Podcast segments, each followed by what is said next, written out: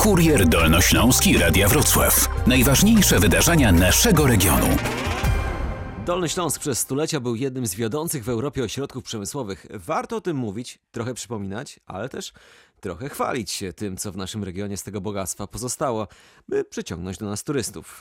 Pomóc ma w tym dolnośląski szlak zabytków techniki, o czym mówi Paweł Wybierała z zarządu województwa, który odpowiada m.in. za turystykę i dolnośląskie zabytki. To jest sieć miejsc, sieć usług, sieć atrakcji turystycznych położonych na Dolnym Śląsku, związanych z przebogatą historią Dolnego Śląska przemysłu. Mamy tutaj mnóstwo i miejsc, i zabytków związanych z rozwojem gospodarczym e, Dolnego Śląska, choć nie tylko Dolnego Śląska. Na szlaku mamy 20 obiektów w całym regionie. To m.in. kopalnie, muzea, młyny, huty.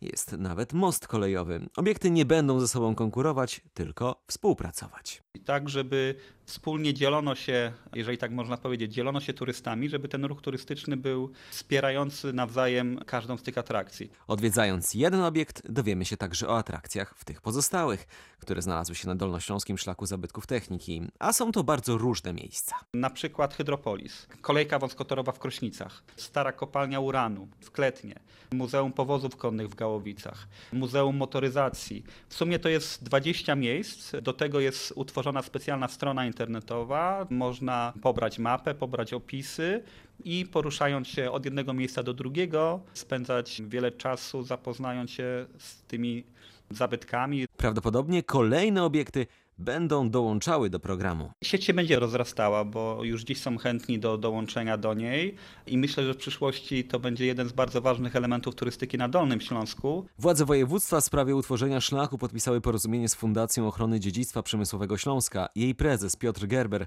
mówi, że na szlaku zobaczymy obiekty już znane Dolnoślązakom, ale też te zapomniane, które czekają na drugie życie. żeby z jednej strony pokazać obiekty, które tą historię prezentują, pokazują, wyjaśniają, ale także pokazać obiekty, które mają wartość, mają potencjał, ale jeszcze przed nimi długa droga, żeby na przykład były otwarte, dostępne dla zwiedzających. Wśród nowych obiektów na mapie jest pewien most kolejowy, który w ostatnim czasie przyciąga zainteresowanie hollywoodzkich filmowców. Most Pilichowica koło Jeleniej Góry, no, który jest obiektem nieczynnej linii kolejowej, ale w sobie ma tą wartość historyczną, a także taką krajobrazową, estetyczną. Są też obiekty, które dzięki promocji mają szansę może zdobyć nowego właściciela i ten swój żywot już jako nieczynnego obiektu przemysłowego przedłużyć, zmienić formę na muzealną czy jakąś inną. Warto dodać, że z powodu pandemii większość Polaków wakacje spędzi lub spędza w kraju. Szlak zabytków może zachęcić turystów do podróży do miejsc ciekawych i wyjątkowych. Wymiana doświadczeń między obiektami też może być kluczowa, gdy mówimy o otwarciu się na ruch turystyczny.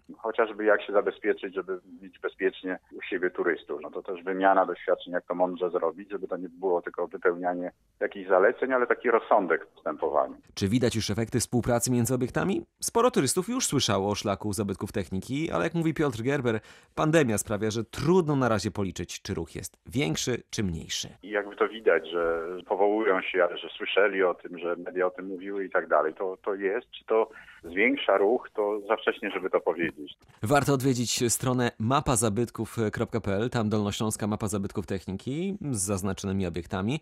Planując podróż po naszym regionie, na pewno będzie to przydatny przewodnik.